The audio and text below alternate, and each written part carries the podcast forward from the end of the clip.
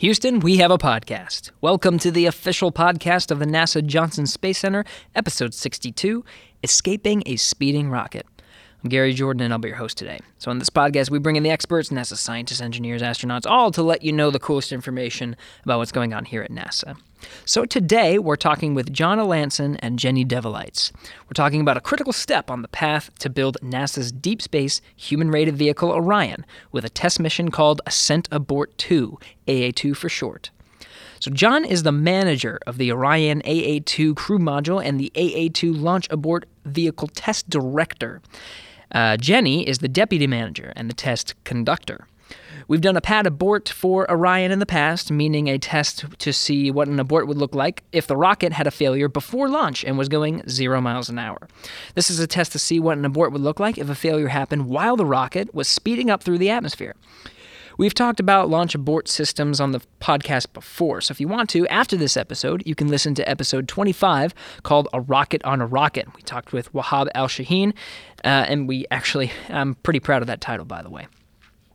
So with no further delay, let's go light speed and jump right ahead to our talk with Dr. Jon Olansen and Mrs. Jenny Devolites. Enjoy.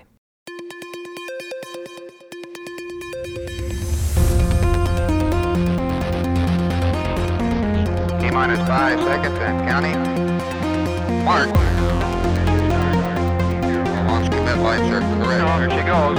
Houston, we have a podcast.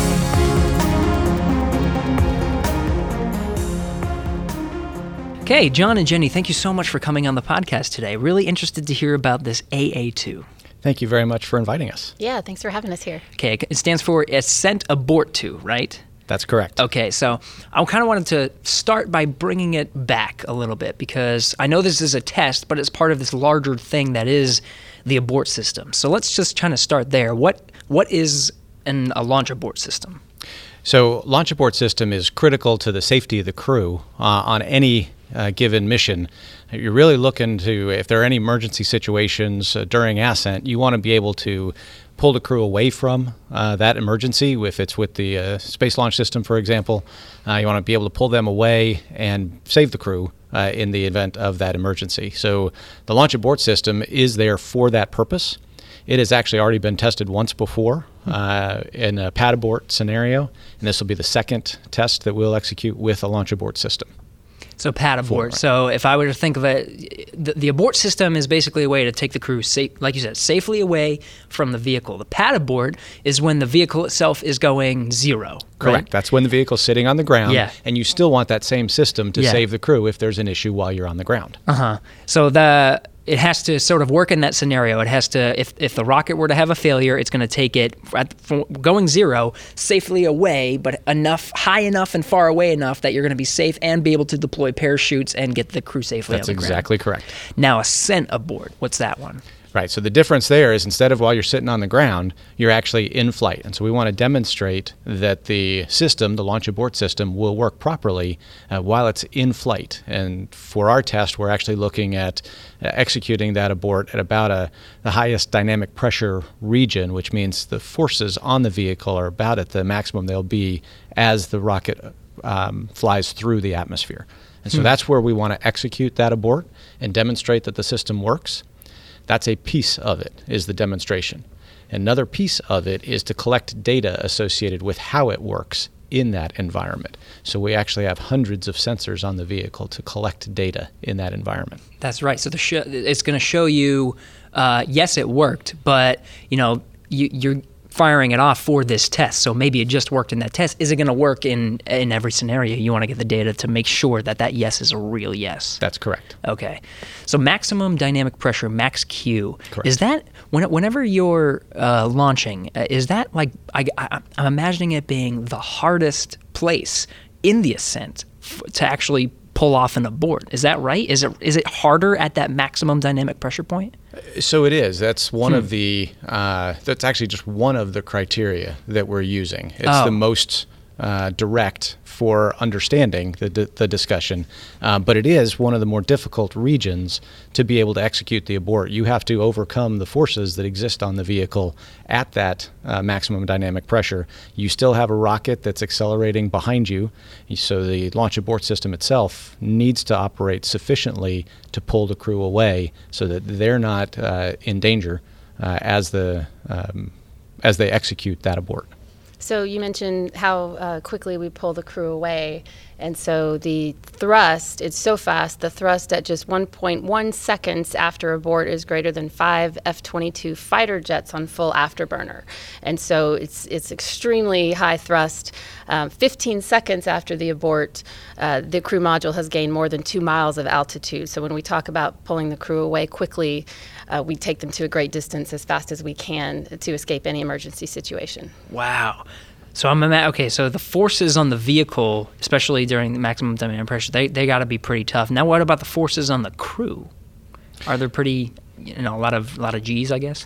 They do. So for our abort flight test, our vehicle, which doesn't have any crew on it, will be in about the 7 to 8 G range. Okay. But the actual Orion abort case is closer to 13 Gs in this same region.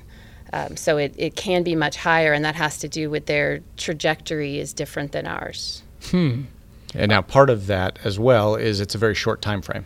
So that sounds like a high G load. And it is, but it's a very short time frame that any crew member would actually see that, or the capsule would see that. The abort motor itself burns out in 3.5 seconds or so.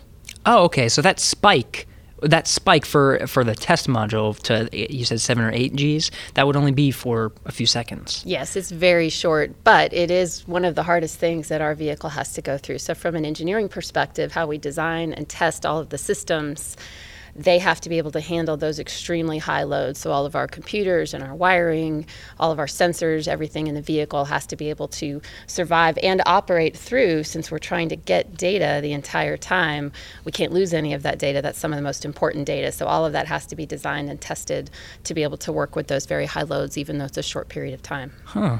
What are some of the engineering considerations to make sure it's going to work with high loads? What kind of extra stuff do you have to put into it to make sure it's going to withstand that? As an example, vibration isolation systems. So you mount your avionics components, all the flight computer and all the other components, power distribution units, you'd mount them all on pallets that have vibration isolators underneath them. So they're sized specifically to try to damp the harshest environments so that the components can survive during that time frame. It's so, like a shock absorber. Yeah. So it gives you that sort of shock absorber effect. While everything around it is kind of vibrating intensely, this is sort of, like you said, dampening. Correct. Yeah. Okay. Wow. I mean, even with the dampening, it still probably is going to undergo some serious forces, though, absolutely. Right? They will all the components will still see significant vibration. So we go through a series of tests on the ground to make sure that not only the components that we're flying, but duplicates of those, that we can really stress test those and make sure that our design and our workmanship are sufficient to actually support the flight test environment. So Jenny, you were saying that the Orion, I'm guessing the Orion is it Exploration Mission 1? Yes. That was the one you were referring to that may experience a little bit more depending on the trajectory? Actually, yeah. It's Exploration Mission 2 is the first mission EM2. With crew. Oh, okay. And on EM1, they actually have an inert abort system because there's no crew and they're not planning to ever exercise the launch abort system.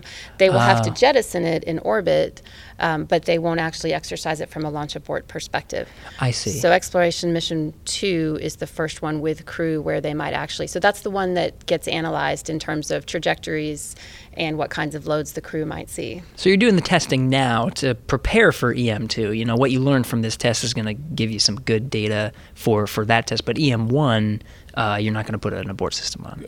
The launch abort system itself will be there, but the abort motor will be inert. There won't actually be a rocket motor there to execute.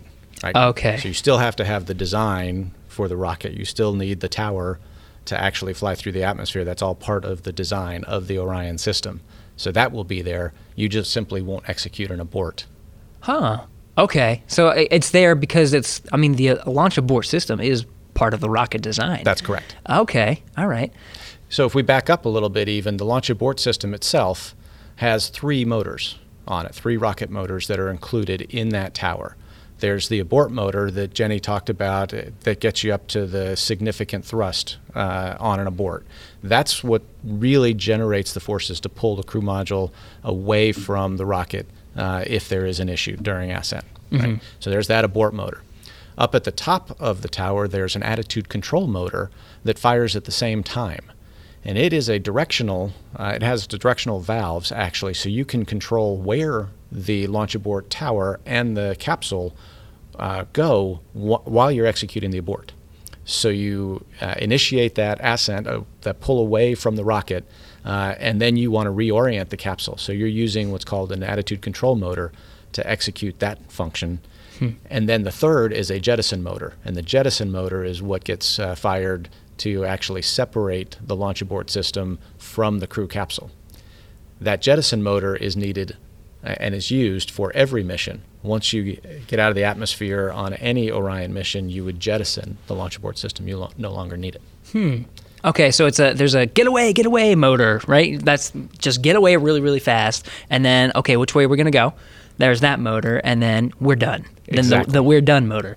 And the we're done motor is for, you know, in an abort scenario, detach it so that way, I guess, the parachute's deploy that's a exactly little bit right after that. Or if everything goes nominally, you fire the we're done motor to actually get the launch abort system off. Correct. All right. I like my version.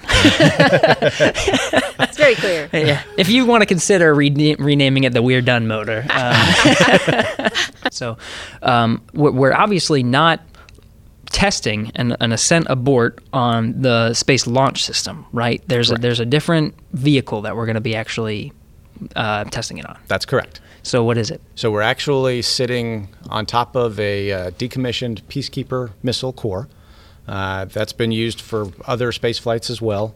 So that's the booster that we're using. It's available at a lower cost to the agency, so that's a prime option for us to use. Yeah. It provides sufficient thrust, sufficient acceleration. As a matter of fact, because it's so much smaller than the Space Launch System, right? The SLS sitting on the pad is very heavy. Mm. Right, it can produce a lot of thrust, but it takes a while for it to accelerate and really get up to speed because it's so heavy.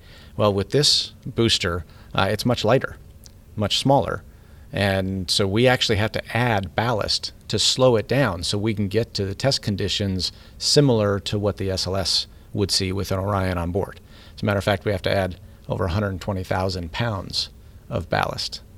Ballast is extra weight. Extra weight. So even with that same amount of thrust, it's not going to go as fast because you need to simulate test conditions. Correct. Okay. So it's still, even with a smaller vehicle, even with, it's really the forces that you're trying to understand is I guess this acceleration, you know, and the pressure, the dynamic pressure against the vehicle. So we absolutely want to understand aerodynamic pressures. Mm-hmm. We have a lot of microphones that are on the vehicle to understand sound pressure. When the abort motor goes off, the acoustic environment is largely what causes the vibration environment that Jenny was talking about earlier. Oh. And so we actually want to measure that both dynamically as well as static pressures using regular pressure sensors. We have a lot of accelerometers. We have calorimeters, so we understand thermal. We have regular temperature sensors, a lot of different type of sensors that are on the vehicle to help us understand all of those different environments that play a role in how the vehicle operates. Hmm. So, okay, let's kind of go back to the initial planning for specifically this test, Ascent Abort 2. Now, it's called Ascent Abort 2. We've done a pad abort, right? And I think that was pad abort 1, if I'm not mistaken. So what about Ascent Abort 1? Was that part of the journey? So they laid out a manifest for flight tests, even just like they would lay out a manifest for shuttle flights, and then ended up picking this one as the condition. So each of the Ascent Abort tests that they defined had a certain condition under which they would abort. Mm. And when it came down to it, they decided that the conditions they had defined associated with 2 were the ones that they wanted to put the money on. Okay, so it has to do not with actual tests that have happened, but the planning for, you know, what do we want to test 2 looks good, let's go with 2. Yeah, that's right. Okay. So when 2 was picked, now we start developing hardware. You know, what has happened up to this point to get to now Ascent Abort-2, the hardware is here. What has happened so far? Great question. So early on, several years ago, when Pad Abort-1 was executed back in 2010, there was actually already progress on a crew module, on a capsule, for Ascent Abort-1 at that point in time, before the decision was made that we didn't need to do that one and wanted to move to just AA2. That created a structure, a frame. That's what we are using, actually, in this test. So we had to modify it because the Orion design modified from that point. But we are meeting the outer mold line, which means the shape of the Orion capsule, as well as its overall mass, its weight, and then its center of gravity, so where it rotates around. So those are the 3 parameters that we created that crew module, to meet. Mm-hmm. But that's the structure side of it. That was the only piece that had anything started before the decision was made about 3.5 years ago to execute this test.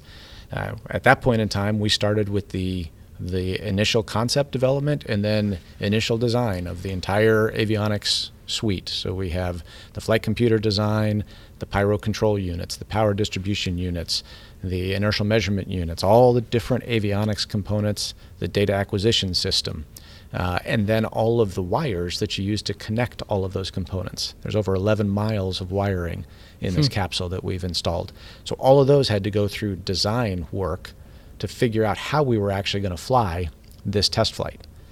The reason we did it that way, started from scratch, instead of using what Orion had already built, is we could focus on this flight test. It's actually cheaper and less complex for us to be able to target this specific test. And so we're building everything directly for this test. So it's a unique design. We'll never fly again for Orion as far as the avionics system that we're using. But the logic is cost saving, right? So it gets you what you want, but ultimately this is the most efficient way to do it. That's exactly right. And I think, Jon's talked about the crew module and what we're doing for that. The launch abort system itself is actually being built by Lockheed Martin as a production article. And so they're building the launch abort system for all of the future Orion vehicles. And so that's the big thing under test. And so that's why our crew module, our main objectives are to be able to help test that launch abort system. And so we don't have to have all of the other things that the real Orion vehicle does. We have no crew systems. Mm-hmm. We aren't going into space, so that changes what we need to have quite a bit. It doesn't have to be able to hold pressure the same way. We're only going up to our abort conditions at about 31,000 feet.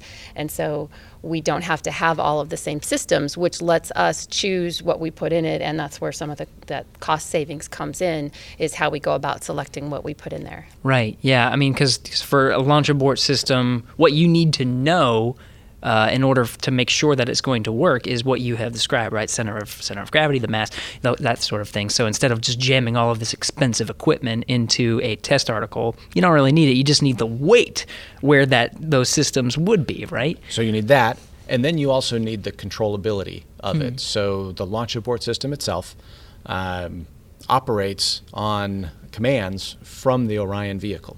So the brains actually sit down in the Orion vehicle. So that's why we had to create our own set of flight computers and the other components, because we still will send the launch abort system the appropriate command so it flies in the right direction and orients the capsule the way it's supposed to, just as though it were on an Orion vehicle. Oh, okay. So that's an interesting point, actually, is the launch abort system, the thing that's firing the motors, that first motor, the getaway motor is going to fire, but ultimately it's the brains of the Orion that say, where do we go next? Correct. Interesting. Why is that? It's simply how the system was designed. Huh. You're able to keep all of the control architecture, all of those boxes within the crew module itself. So from an accessibility perspective, from a test perspective, from an overall design perspective, you can embed what you need in flight computers that are already being built. You don't have to build another flight computer, for example, that would sit up in the launch abort system and would only work typically for jettison. Yeah. Wouldn't even be needed, right? And so you center that then instead in the Orion capsule. Huh. So let's take it to, for example, if there were an abort scenario and crew were on board, because the brains are inside, would the crew be able to see kind of what's going on? Would anything display for them? Anything coming from those brains to display on the screens in front of them? Is that something that's... So the Orion capsule will have displays for the crew for all of the different functions as they're going through ascent. So they'll be able to see data all the way through. The types of data will change depending on the phase that they're in. So if they actually were in need of executing an abort, I would anticipate that there would be information on the screens. I do not work that area. So I can't give you all that information, but I would anticipate they would have insight into that activity. So the crew cockpit is set up to give them a maximum amount of information about everything that they can. Mm-hmm. When the abort is initiated automatically, which most of the conditions would be an automatic initiation, it accelerates the crew module away from the booster to about 490 miles per hour in 2.8 seconds. So by the time they register, they'll already be in the middle of it, right? So they will certainly know what's going on, because if the abort happens and the getaway motor fires, they're going to know that that's what occurred, and then they'll be able to get the other information on the displays in terms of where they are, what happened at the time. Okay, yeah. Especially, I mean, I'm imagining that there's the amount of G's that you've described too. It's not like they'll be able to really just kind of focus and maybe even push buttons. I think you're pretty much locked in that chair, just kind of going along for the ride at that point. It is definitely an automated sequence that is executed, and that's part of what we're demonstrating. And so it's important for us that we actually demonstrate it the same way it would happen with Orion. So the timing for all of our activities needs to match theirs to the millisecond, to make sure that we are executing the same test. Yeah, that's an important note to hit, is there's no big red abort button for the crew. This is, it would be... something that the computers determine, right? So there actually still will be a manual capability, but like Jenny said, typically the human reaction would be too slow. In most issues, it would be an automated determination. There is a manual. Is it a big red button? I doubt it's a big red button. All right, I'm gonna keep it in my head that it is, but I know for real that it's not though. Okay, that's fine. All right, going back to the vehicle itself and some of the testing, you talked that Lockheed Martin is building the actual launch abort systems, and then there's this journey of the crew module too, right? So every the hardware is here now. Where was everything built? Where did everything get tested? The journey there. Okay, great. So the as I was mentioning earlier, the structure had existed way back at the Pad Abort 1 time frame, but that was a small part of the entire journey. Yes. That was put together up at Langley Research Center in Virginia, and so they did the modifications, did the full build-out for the new Ascent Abort 2 flight test after we did all the analysis necessary to know what had to be done to change it to make sure it could survive. So they did all the primary structure, we call it, all the basic outside of the capsule, all of the ribs, all of the pieces of the capsule that hold it together. That's the primary structure. And then there's the secondary structure. So I mentioned the pallets on the vibration isolation systems earlier, right? So they also built those types of components and put them in the vehicle. So they built the primary and secondary structure up at Langley.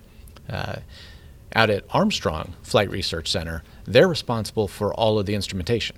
So all of the sensors, all of the data acquisition system that's being put together for the vehicle, and not just the crew module. So we have sensors, 450 or so up on the launch abort system, and we have 223 on the crew module, and then there's some on the what we call the separation ring, which I'll mention in a minute, and then the booster itself. So over 850 sensors total. Armstrong is responsible for all of those, as well as the system that collects that data and sends the information down to the ground. Wow. So they have that responsibility. The other components, so the other systems, the avionics, the flight computers, like I mentioned, and the pyro control units, the power distribution units, the navigation units that we use to actually understand where we are and where we need to steer, those units are all designed and built here at JSC, and then they're delivered and then integrated into the vehicle here. There's another system that we actually designed and built here with an invention aspect to it, which is what we call the ejectable data recorder. So we've mentioned how data is really important part of this test, and we will be streaming the data down via telemetry, so we'll get the data during the flight. But we needed a backup means to make sure that we got the data in case there was a dropout for any reason. So we came up with what we call an ejectable data recorder system. We use a military flare chaff dispenser system that we've adapted. We'll mount on in what we call the forward bay, the top of the crew module. And each one, we have two of those, each one has then 6 payloads. Those payloads will be ejected after the test is over as the vehicle is falling towards the ocean surface. So they'll be ejected in 10-second increments, and they will have a thumb drive, a GPS receiver, a beacon, and they will tell us where they are after they hit the water on their own and float. They will just send us a signal, and we'll go out afterwards with a boat and scoop them up with a fishing net. Oh, cool. So it's like you're going to get this real-time data, but like you said, if for whatever reason, if there is some sort of dropout, you got these things firing off. You said, I think you said flare. Are they going to look like flares during the test, or is it a different thing? So they won't actually be flares, but they are orange. Okay. They're about 2 inches by 2 inches by 6 inches long, roughly, and they sit in tubes, and they just get shot out each side. Okay. As the crew module is falling, so there's no parachute on them. There's no wings. It's simply a foam that they're encased in, and they survive falling from tens of thousands of feet onto the ocean surface, and they just orient themselves upright and tell us where they are. That's pretty cool. I'm imagining like a thunk sound whenever they're going right out. So it sounds like, during the test, we could probably jump ahead just because you've mentioned it before. The test itself is going to go into the ocean, right? So that's correct. Okay.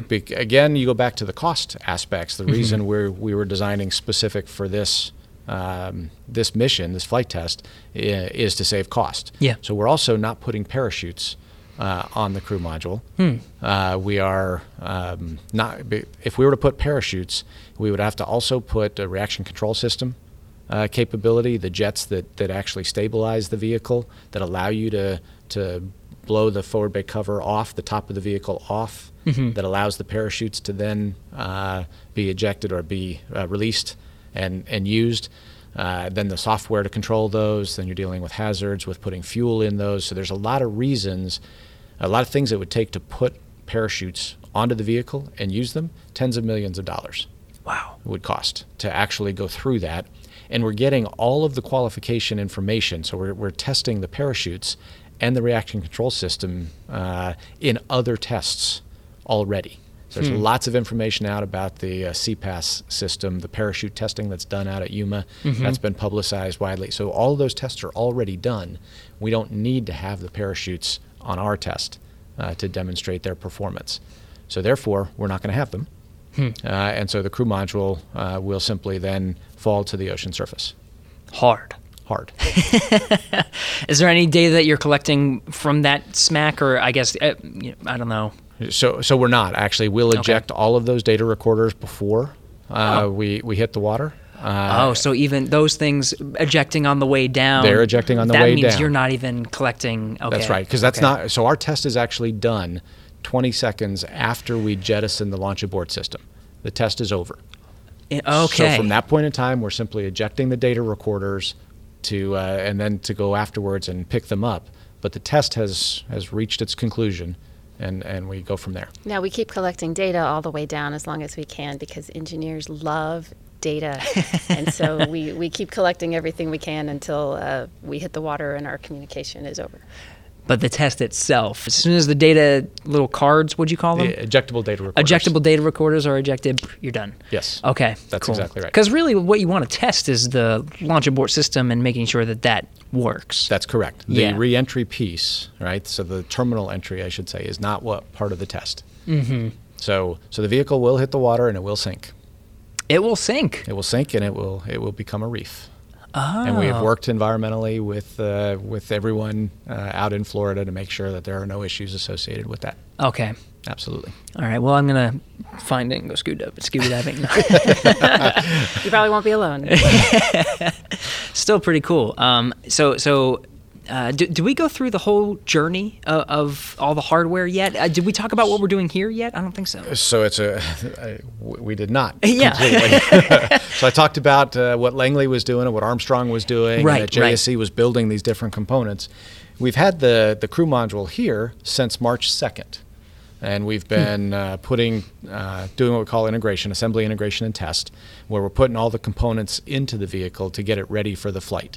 That really is something that we originally planned to take several months to get everything into the vehicle. Like I said, there's 11 miles of wiring that we have to put into the vehicle, and you don't just throw it in there. You've got to clamp it down to make sure it's going to also survive all the vibration environments that we talked about. You got to route it specifically, et cetera. So we've done all of that, and actually we're within about 2 weeks of closing up the vehicle at this point in time, being whatever we're at, July 20th today. Yeah. Right. So we're 2 weeks. I don't know if you want that. We're 2 weeks away. So we close up the vehicle by August 3rd.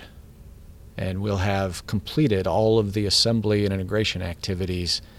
At that point in time, we'll do what we call a wait-and-see G-test, where we pick the vehicle up, we put it on other ground structures, and we actually measure its mass, measure its weight, and we measure its center of gravity in all three axes. And that means we have to also put it on a platform that has a cradle that rotates up on its side. So we actually turn the vehicle up on its side to measure its center of gravity. So we'll do that activity. And then we go up to Plum Brook. Jenny, you can take it from here. Okay. So yeah, we'll come back and talk about Plum Brook. Back to part of the journey I wanted to mention in terms of our powered system testing. So John, when you were talking about our structure being built at Langley, I was picturing, the frame of a car. Frame arrives, right? And so what do you put in it to make it go? We're not doing propulsion, but from all the brains and all the computers associated with that, we've been working on those here at Johnson Space Center for years. And so we started off really early on with a very basic computer and the software to go in it, and it's kept adding capability. And so we built up those brains, and that 11 miles of wiring, we've also had most of that in one of our laboratories. So in one of our labs, we have all the computers and all the brains basically laid out on tables, right? So they're all spread out. A lot of tables.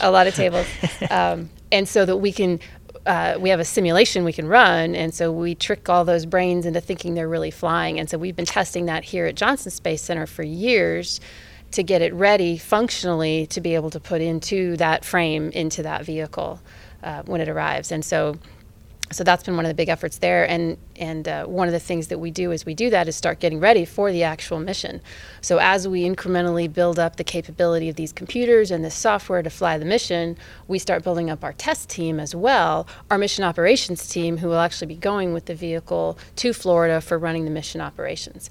And so we start building up our displays and our control capability as we do that.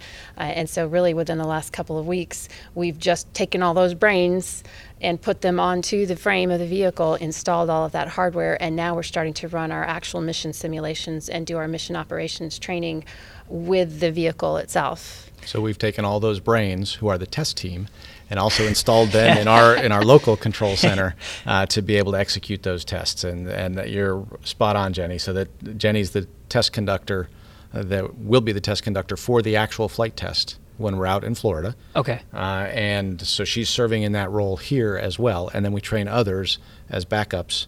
So we run many different simulations. We built up the laboratory she was talking about, started running with flight-like components actually about a year and a half ago. And so we have over 800 simulation runs of the flight that we're expecting to execute already. Wow. So there's several journeys here. There's the journey of the hardware itself going all over, but then there's the journey just here at Johnson with the, faking the test itself and tricking the computer so you can build up those systems and the reliability of them, and then the teams. So the teams are based here, and then it'll be the teams here that go out to Florida, and you'll be the one conducting the test? That's correct. And so we will have parts of the team also that are from Armstrong for the instrumentation side and from Langley for the structure side. So we will have them as a part of the test. We're all one team, so we will work that together. But a bulk of the positions that deal with the flight computers and the GNC, the guidance, navigation, and control aspects, that's all housed here at JSC. Okay, so representation from multiple centers. Absolutely. But yeah, housed here. A lot of them's housed here. So you were about to mention Plum Brook. What's happening at Plum Brook? Yes, so NASA Plum Brook Station up in Ohio, mm-hmm. They have a phenomenal set of environmental test facilities of different kinds, and one of theirs is an acoustic test facility. It actually, when you walk in it, you see what look like giant speakers on the wall. It blasts you with a lot of sound, and they do that in order to replicate the acoustics associated with the getaway motor, the abort motor, that one. Yes, I love that you're taking it on. So they want to reproduce that environment. It's actually really all those sensors that John talked about that are all over the vehicle, especially the microphones and the accelerometers, are really there to measure that environment. And so they can we can take the vehicle up there and subject it to that similar environment so that when we fly, they've got a baseline to compare it to. And so they'll go up there and they'll subject it to some of those and collect a lot of data that we can use for comparison. And so once we've done that test, which is also critical data, as Jenny was mentioning, so we'll bring the crew module back here to JSC. In the meantime, Langley is still working on building out what we call a separation ring. That ring serves as the interface between the crew module and the booster. So it is just a ring that the crew module sits inside of and attaches to. It mimics actually the front end, basically the top 3.5 feet or so of the Orion service module. So It provides the same interface that an Orion crew module would see. So they're building that right now. That will be shipped down here to JSC while the crew module is up at Plum Brook. Because we still have some outfitting of that to do. We have to install harnesses just like we did in the crew module. We have to put wires in there and do checkout of all the systems that are in the separation ring. When the crew module comes back here, we put the two pieces together. And that's where we also use mechanisms. Jenny had mentioned the launch abort system is a production unit from Lockheed. Mm-hmm. The mechanisms that actually connect the pieces together, so connect the crew module to the separation ring, and then also connect the launch abort system to the crew module. Those mechanisms are also production units built by Lockheed Martin. They have explosive bolts in them. Those are the things that we actually control timing of as well, so we can separate the pieces at the right times when we need to, when the different rocket motors fire. So we'll do that integration, that mating of the crew module to the separation ring here this fall, and then we'll ship that short stack out to KSC by December. And then from then on, everything is out at KSC and Cape Canaveral, and we'll be doing all our work in preparation for launch out there. Wow. Okay, so it's just going to Plum Brook for that acoustic testing, coming back here for assembly of some of the parts before it goes out to KSC for that final test by the end of the year. All right, that's a lot. That's a lot of work to do. I'm surprised you guys are here. You should be working. That's what he keeps telling me. So, the nice thing is we also have a great team that is doing a lot of work, and so they actually are still back in the hangar working as we speak. Did we touch on where the launch abort system is being built? You said at Lockheed Martin, but where Lockheed Martin? So there are multiple places actually. So the motors themselves are built by different companies. So the jettison motor, I believe, is Aerojet Rocketdyne. Okay. And the attitude control motor and the abort motor are Northrop Grumman. They just took over Orbital ATK, right? So that's that's who's providing those motors.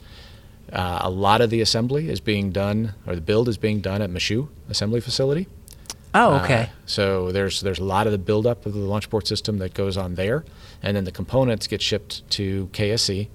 And the actual integration of the launch abort system occurs at what's called the LASF, the Launch Abort System Facility, on Kennedy Space Center property at KSC. Okay, so that's important because all the crew stuff and the ring that's going to be assembled here, and then the launch abort system and crew module will go to Kennedy Space Center, and then that's where they get connected. That's exactly right. Okay. And then once they're mated together, you'll actually roll that whole set, the separation ring, the crew module, and the launch support system on top. You roll that all out to the launch pad, and the booster will actually be built up on the launch pad itself So the last thing you do then is put the rest of it up on top of the booster, and then bolt the separation ring to the booster, and then you're ready to go. Then you're ready to go. That's got to be an exciting time for you guys. I'm sure you're very much looking forward to it. Yeah, absolutely. yeah, it's very exciting. When we did our launch countdown test this week on Tuesday with the actual crew module, it started to get a little real there. We're actually doing a launch countdown. We're going to be doing this for real very soon. Mm-hmm. That's pretty cool. So what are we aiming for the actual test day and the events of the leading to test day? So we're looking to launch late April. That's so what April, I meant. Sorry, launch like the actual launch of it. Yeah. So we're looking to launch late April. Late April. Okay. Time frame, which is actually 8 months early. So last summer, the agency asked us if we could fly early, and so we accelerated the mission. One of the main reasons that from the crew module and separation ring perspective we could do that was what Jenny talked about, the fact that we were already doing testing with hardware and software in the lab from early on.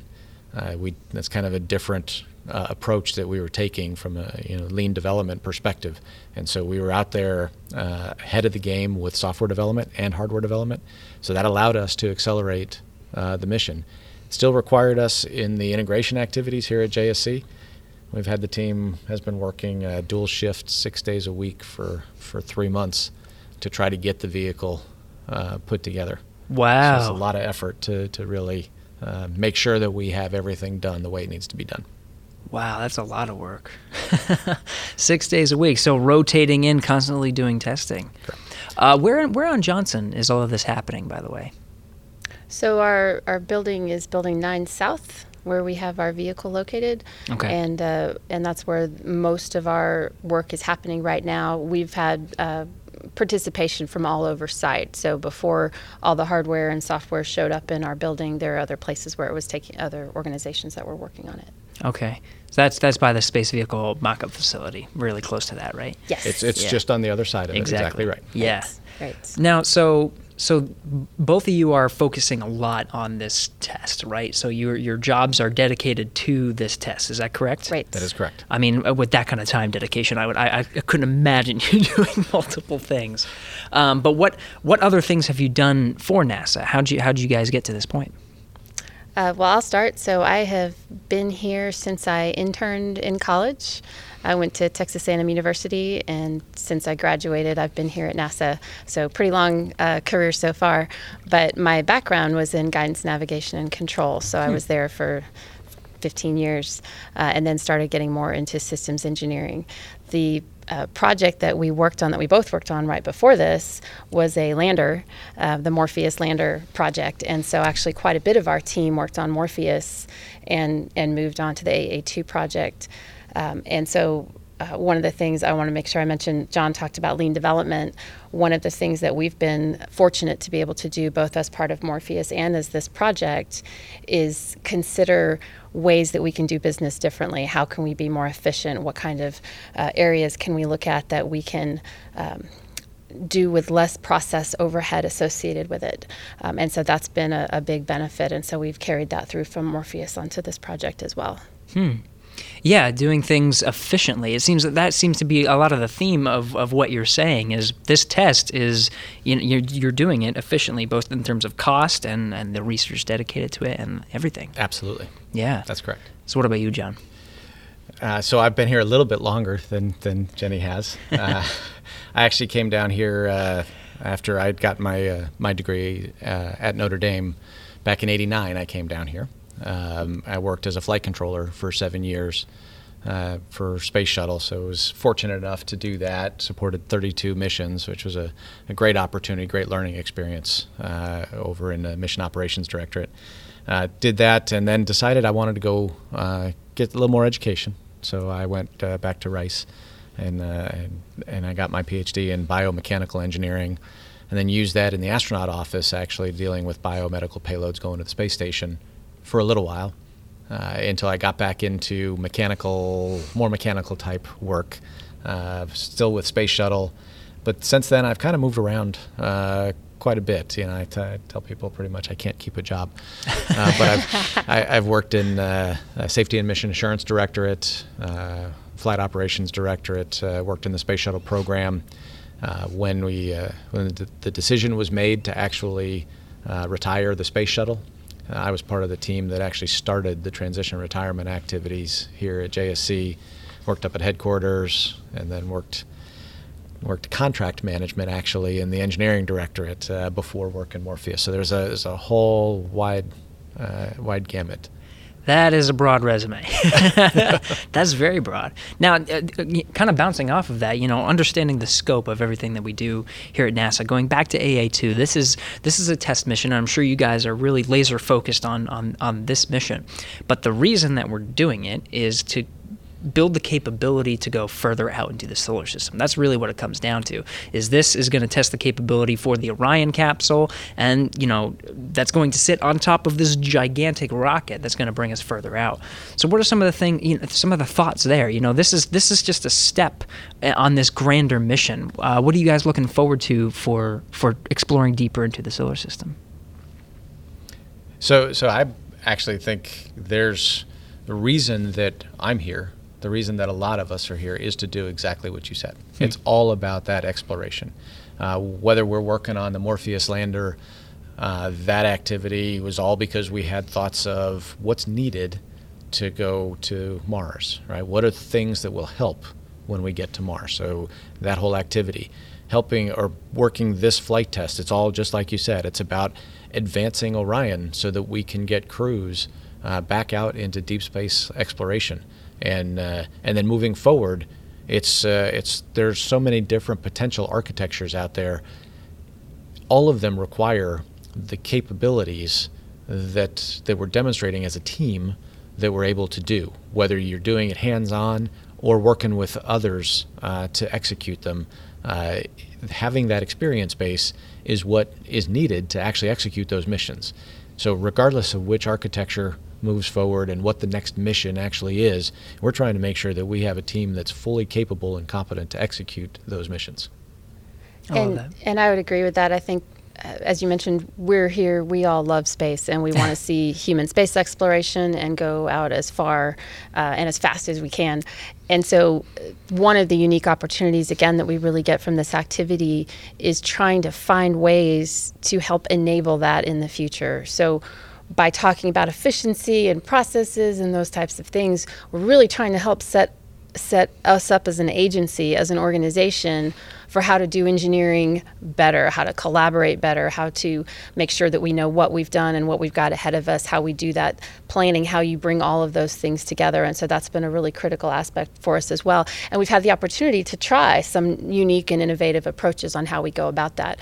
And so setting that up, it's not just for this project, it's for the next thing, whatever it is in human spaceflight, that we can take these lessons learned and apply them as we move forward. And all of that activity is anchored in an understanding of risk. It's all about how you adjudicate risk, how you understand it, and how you move forward with making decisions that are based in risk. That's right. Because really, I mean, ultimately, it's going to be a human inside of these vehicles. So what are you going to put your thumbs up on, really, is what it comes down to. What are you comfortable with?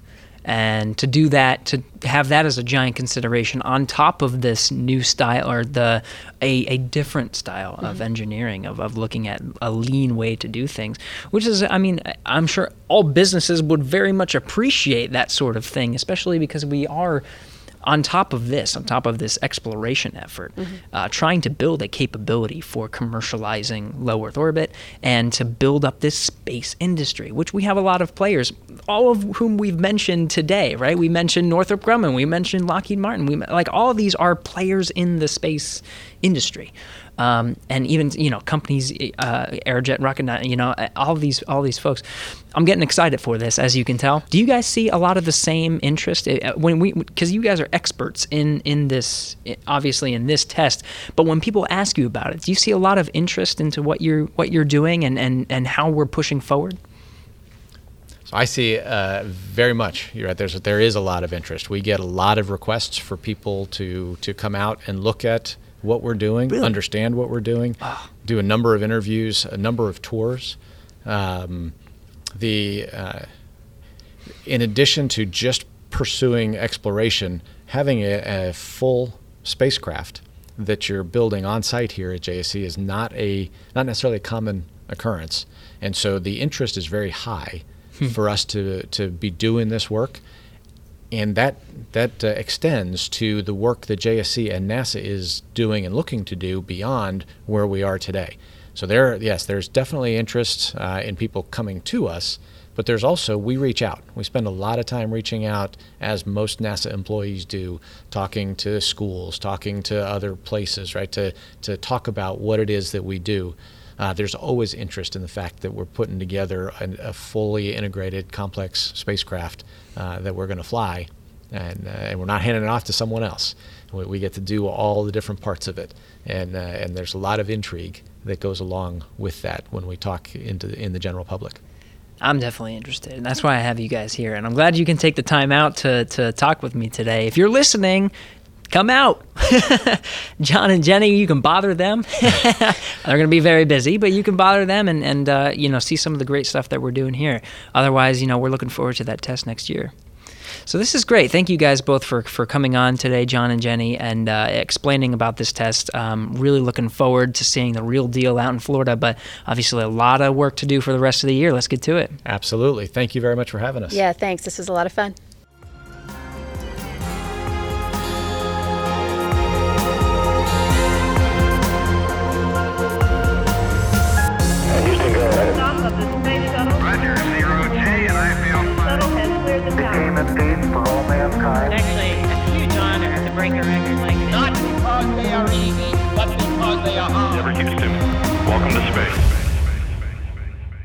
Hey, thanks for sticking around. So today we talked with Jon Olansen and Jenny Devolites about this mission we have coming up, Ascent Abort-2. Very excited for that mission coming up in April of next year, at least at the time of this recording. If you'd like to listen to more stuff going around NASA, you can listen to our friends over at the Kennedy Space Center have a podcast called Rocket Ranch. They'll be the ones actually doing the test over there in the Kennedy Space Center, obviously with teams from all around NASA, but listen to Rocket Ranch to see what's going on over there. Otherwise, you can listen to Gravity Assist at NASA in Silicon Valley. Also great sources of all things NASA. We talked with John and Jenny about coming to visit and see AA2 for the next couple months, I guess while it's here before at the end of the year, it gets shipped off to the Kennedy Space Center. Our visitor center, Space Center Houston, has tours available where you can come and see that. So if you want to hear more interviews here on Houston, we have a podcast about Orion. You can check out a few of our episodes. Episode 35, A Ride in Orion, where we talk with Jeff Fox, the chief engineer of the Rapid Prototype Lab. We actually go inside the Orion capsule during the Exploration Flight Test 1 and actually hear audio from the capsule, so you can actually take a ride in Orion. Episode 17, we talk with Najood Moransi about just sort of overall Orion. We talk about a lot of the mission planning and what to expect for the first couple of those flights and basically the vehicle as a whole, a nice overview. And then, once again, as mentioned in the intro, episode 25, A Rocket on a Rocket, just wonderful title. Talked with Wahab al-Shaheen about just launch abort systems in general. He gave a great overview of just the logic behind that and goes into a little bit more detail into what some of the systems that go into this particular test and what we can expect there and how that's going to look. On social media, you can visit our pages for the NASA Orion spacecraft. On Facebook, it's NASA Orion. Twitter, it's @NASA_Orion. And on Instagram, it's @ExploreNASA. Use the hashtag AskNASA on any one of your favorite platforms. Use the Houston We Have a Podcast in your comment, and we'll make sure to bring it on the show later. So this episode was recorded on July 20th, 2018. Thanks to Alex Perryman, Pat Ryan, Bill Stafford, Rachel Kraft, Kelly Humphreys, and Natalie Gogins. Thanks again to Jon Olansen and Jenny Devolites for coming on the show. We'll be back next week.